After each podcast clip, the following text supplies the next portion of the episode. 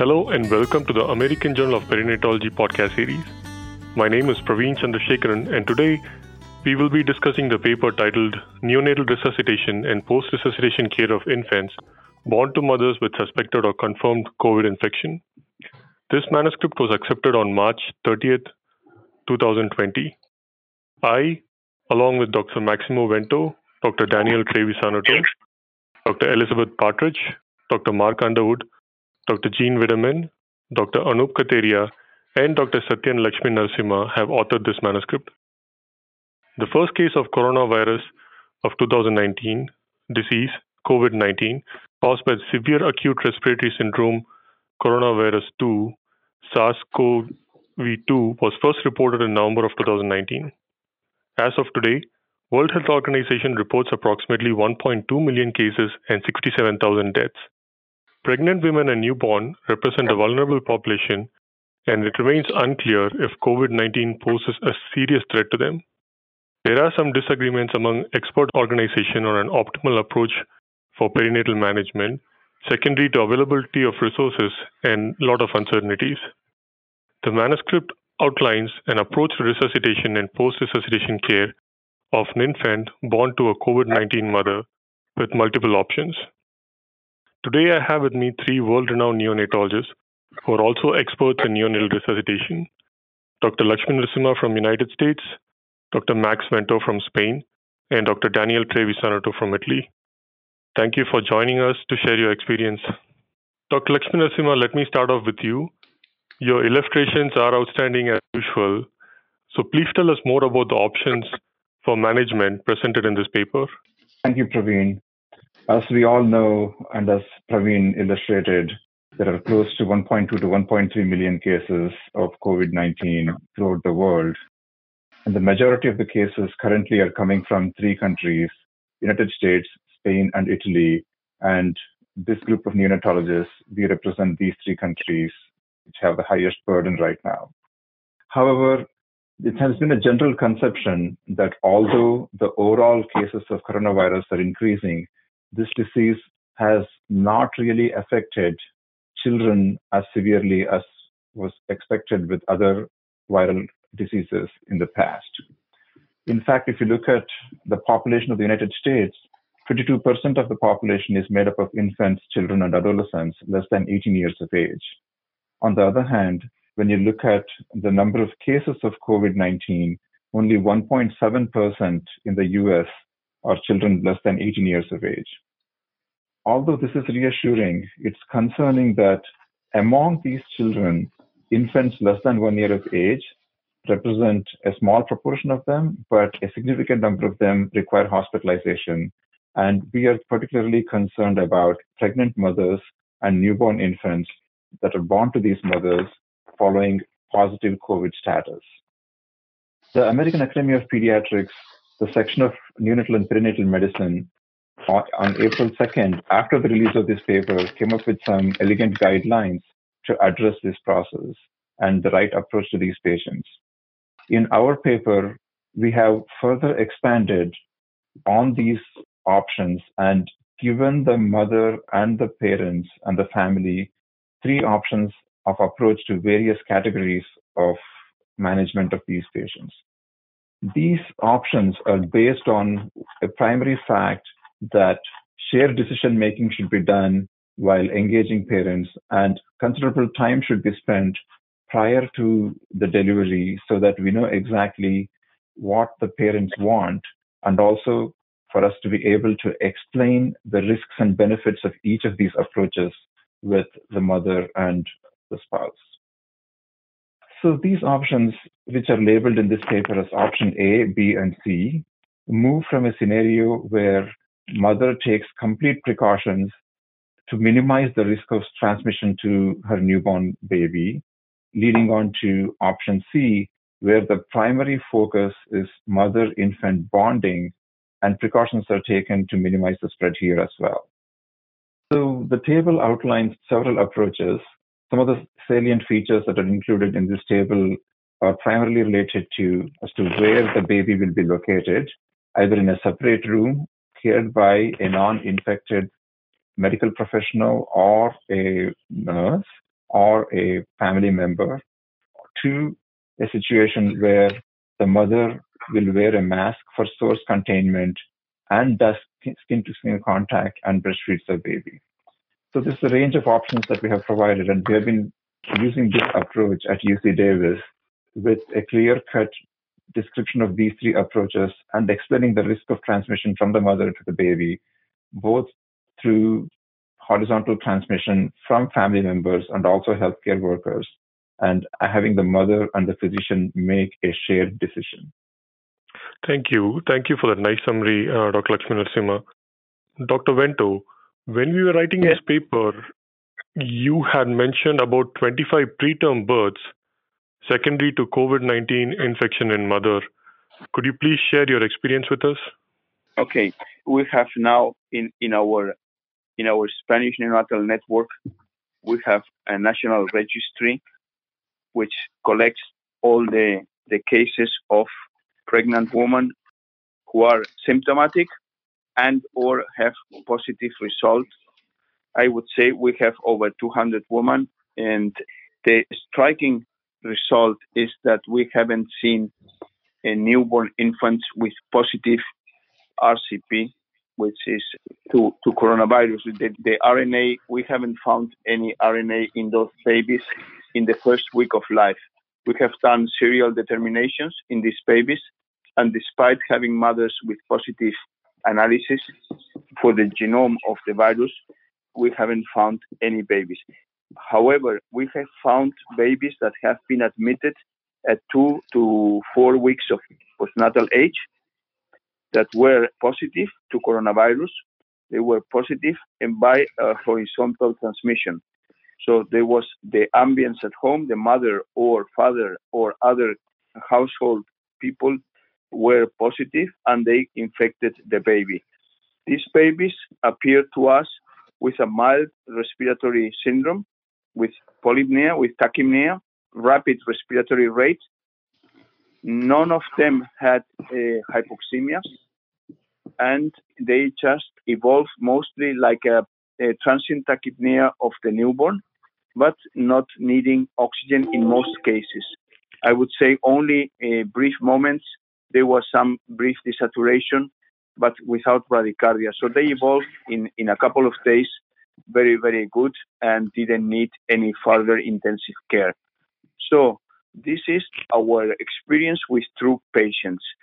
So our approach now is that any mother who arrives in the hospital and is suspicious of having had a contact or has symptomatology of having infection, she is screened for the virus she becomes a double screen. Once we do the RCP, a polymerase chain reaction for the virus, and we also analyze the antibodies to see IgM and IgG.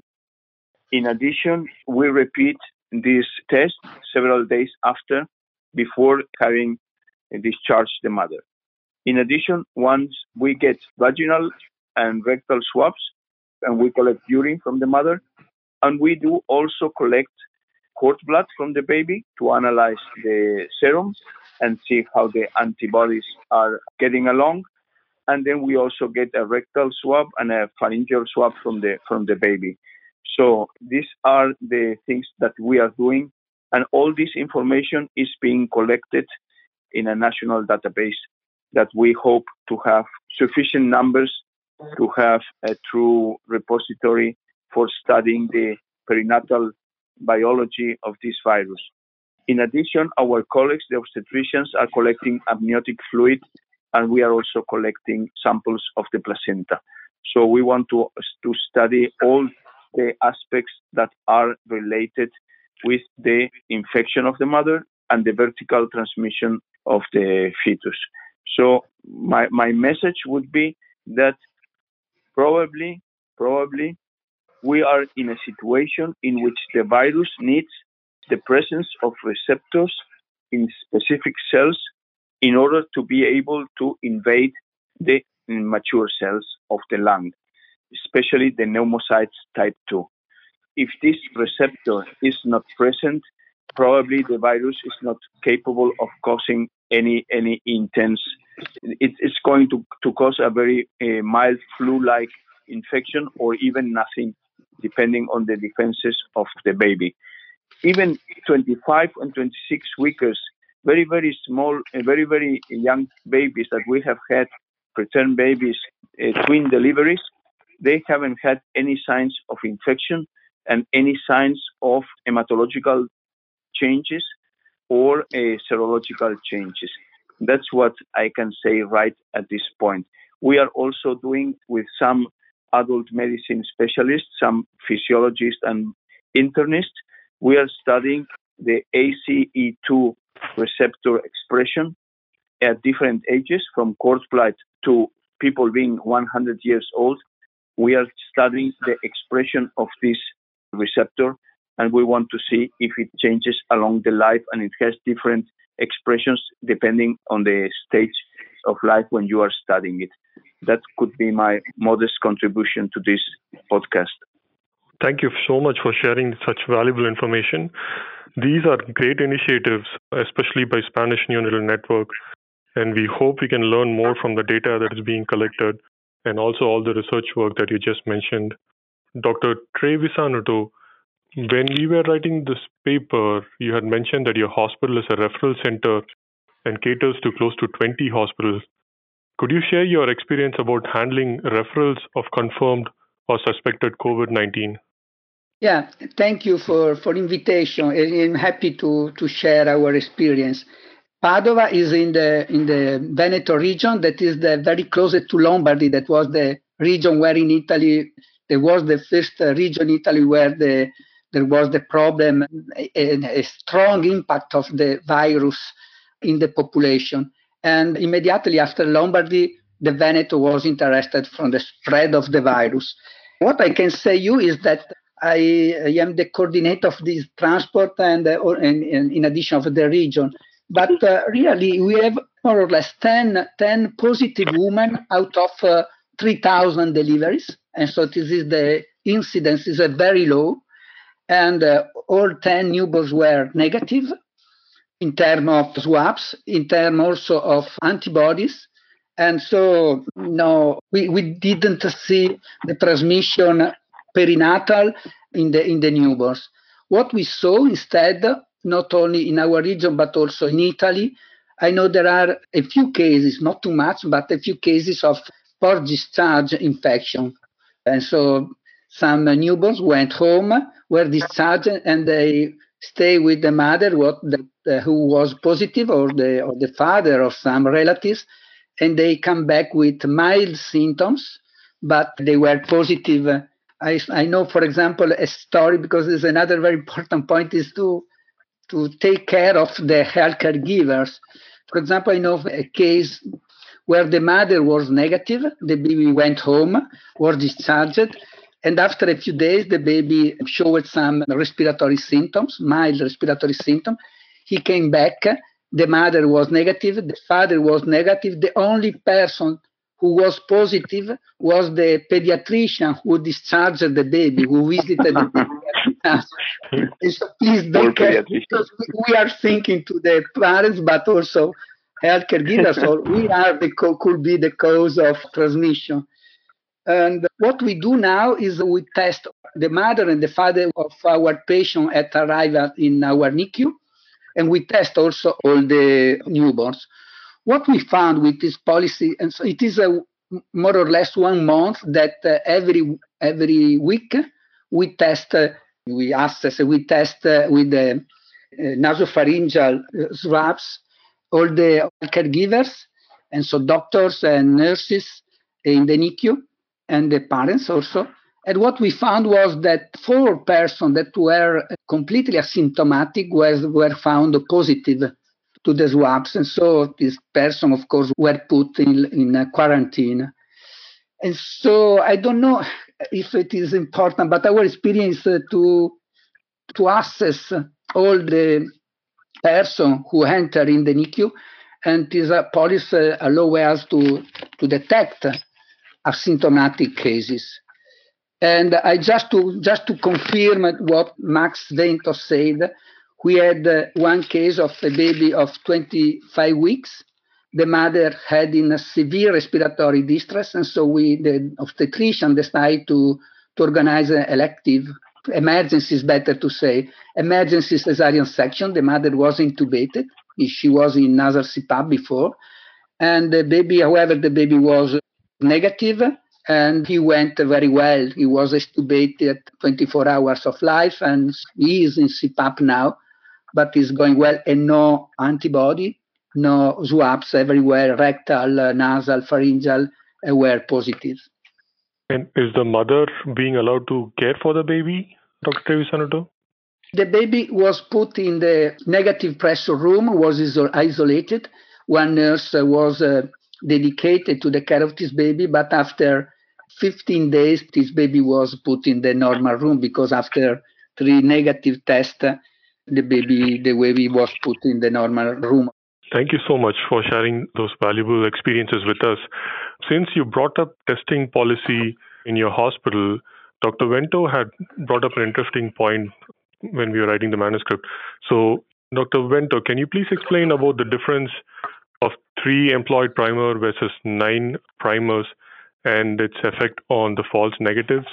Yeah, of course. Yeah. When we are performing the RT-PCR, the polymerase chain reaction, reverse transcript polymerase chain reaction, what we are doing is that we are putting some primers into the solution in which so we can attach the RNA of the virus by the primers can be attached to a cDNA.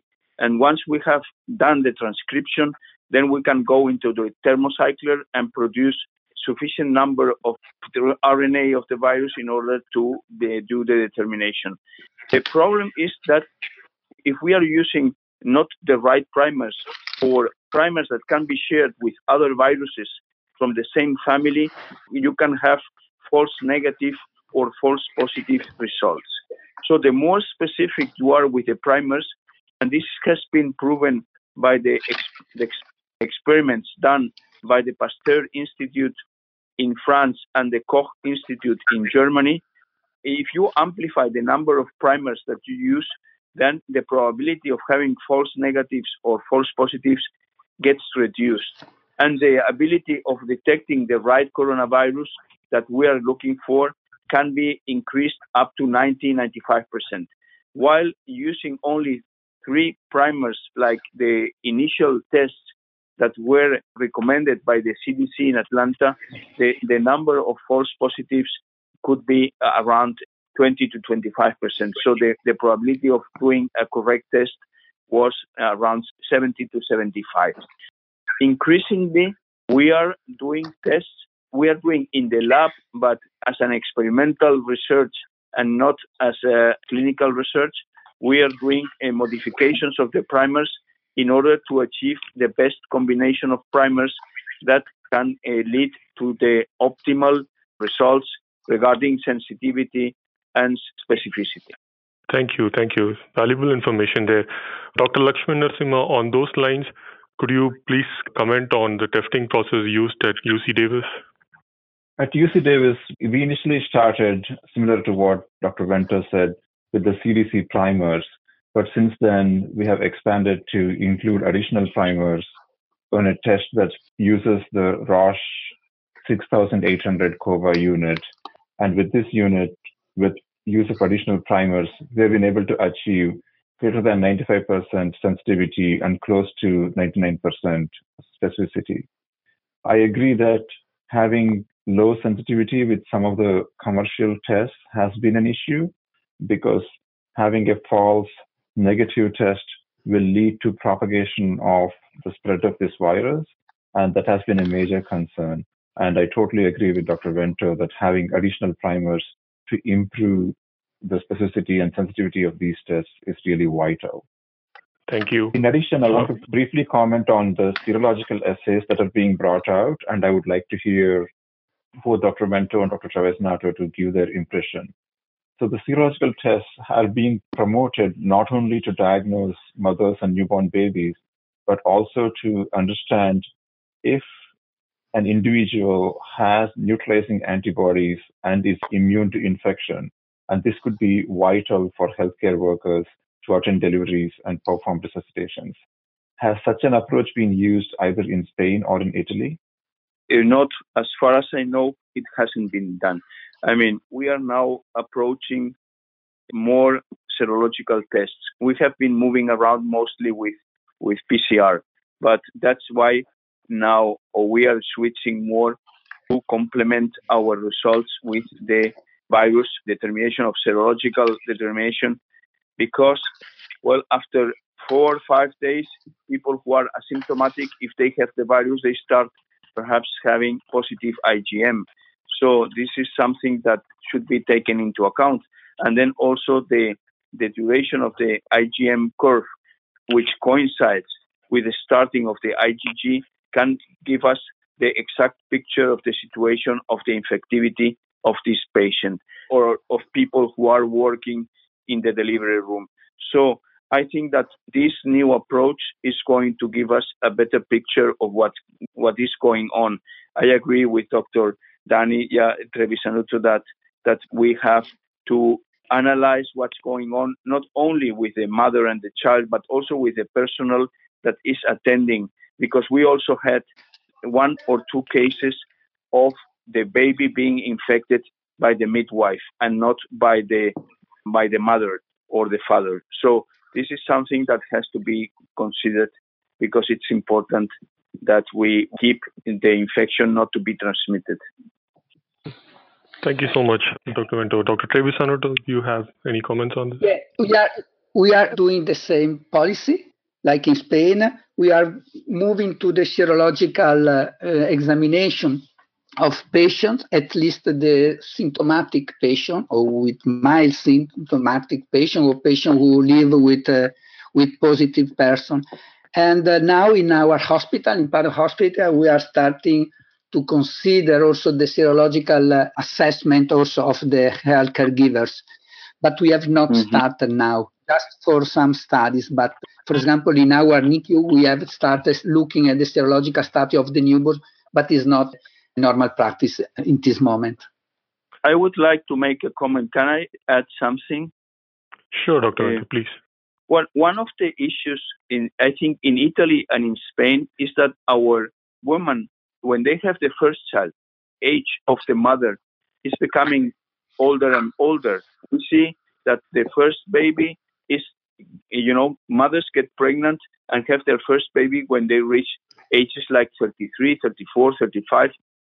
And I wonder if in in other countries, like especially in countries from Africa or, or Asia, where the women have many children and they have them very very young when they are 18 or 19, if this 20 years of difference of age almost would make any difference in the vertical transmission, because it happens always when you do research that you consider that what you are doing can be translated into every place in the world that can be globally accepted.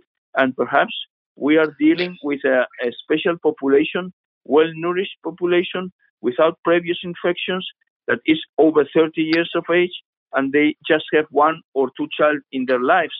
And so I, I don't know if this our the lack of vertical transmission could also be correlated with the sociological and economical situation and the age of the mother having their first babies. I don't know if you have uh, any experience with with uh, adolescent mothers or or very very young mothers. That's a very interesting thought, Dr. Vento. The MMWR from the CDC, which tracks such data, will be tracking, hopefully tracking the age of the mothers and record this as well. I do want to counter with a point that even in China, in Wuhan, where the initial epidemic started, there are not many cases of vertical transmission being reported, except for three babies who showed IgM antibodies within the first 24 hours of life. And I assume, without additional knowledge, that the age of delivery in China is probably lower than that in Spain and Italy. But I totally agree with you that that findings that we are getting from selected countries where the literature is coming from right now may not be applicable to situations, especially in Asia and Africa. Thank you very much for that insight. Are there any additional comments? From uh, Dr. Trevis- from Trevisanuto. No, I agree. I like the idea of uh, Dr. Vento or the hypothesis. The problem is that in Africa, I have some connection with some uh, hospital in Africa. The problem is that uh, the social situation is completely different. I asked for for the protocol. If they, today I, I have the contact with our colleagues in Uganda, local colleagues in Uganda, and they have uh, only a national protocol, but I read the guidelines and they are completely different from us. And so the triage does not exist, more or less does not exist. They have not the possibility to, to do the swabs, despite they have a, they have high mm, negative, uh, very frequently negative and so so I don't know how to explain, but probably the social situation is uh, more important than the maternal age. But is a is a nice uh, hypothesis that, for example, we could access in US where the you have a wide range of age of the mothers, probably. Thank you, Dr. Trevisanuto. Dr. Lakshminrusimha, you were saying something? So I wanted to ask both Dr. Vento and Dr. Trevisanuto, who have a lot of experience in this area, as to given the three options outlined in the article, which option are they predominantly pursuing and why? We can start with Dr. Vento. Option A being very restrictive and option C yeah, being yeah. Well, we always try. We always try to keep breastfeeding unless the mother is in a severe condition and needs oxygen or or more mechanical ventilation, for example, if she is positive, but she is in a good clinical condition and has only low fever, we would always try to have her breastfeed the, the baby.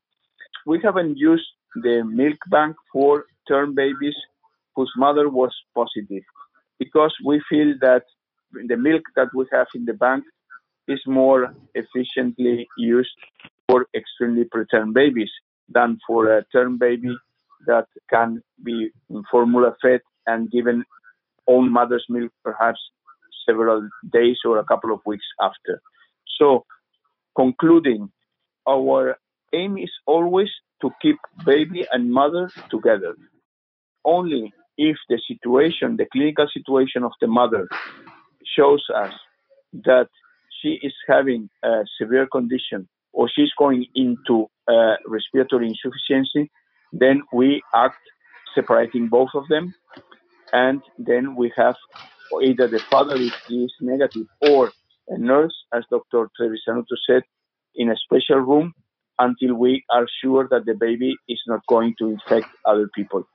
But we, we try always to keep the, the bonding as much as we can. So we are in this regard, we are trying always to keep things as natural as possible.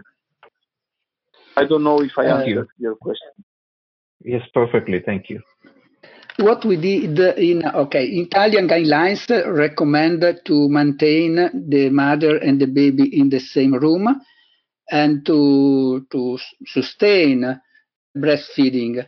Of course, the mother needed the appropriate uh, cleaning activities before before uh, breastfeeding, but uh, to be honest, at the beginning, during the first week, where the infection arrived, there was our colleagues, in particular the, in the nursery, were uh, afraid of this policy. And so at the beginning, we separated for one week the, the mother from the baby, but was, uh, I don't know, a reaction, uh, panic reaction. After this week, uh, we, we use the brain and we use the literature or the evidence or the guidelines, guidelines from WHO, UNICEF, uh, and so we decide also Italian guidelines. And so we move to a more um, a different a different approach. And so the mother stay with the baby in the same room. Thank you. So it looks like all the options that were given there, and some of them are you have different permutations and combinations that can be used, which is illustrated very nicely in the table and as well as the illustration, Dr. Lakshminrusimha. Thank you. Thank you, Dr. Vento and Dr. Trevisan, for sharing your experiences. Thank you, Dr. Lakshminrusimha. I know this is a difficult time, and thank you all for making time to discuss your experience with me. Thank you. Thank you. Stay Thank you safe. so. Thank you. Thank you. That was the American Journal of Perinatology podcast. Thank you for listening. To find out more and to read this month's highlighted paper, go to www.thieme.com forward slash AJP or check out our Facebook and Twitter pages. If you enjoyed our podcast, please rate us on iTunes and join us next time when we will discuss another paper from the pages of the American Journal of Perinatology.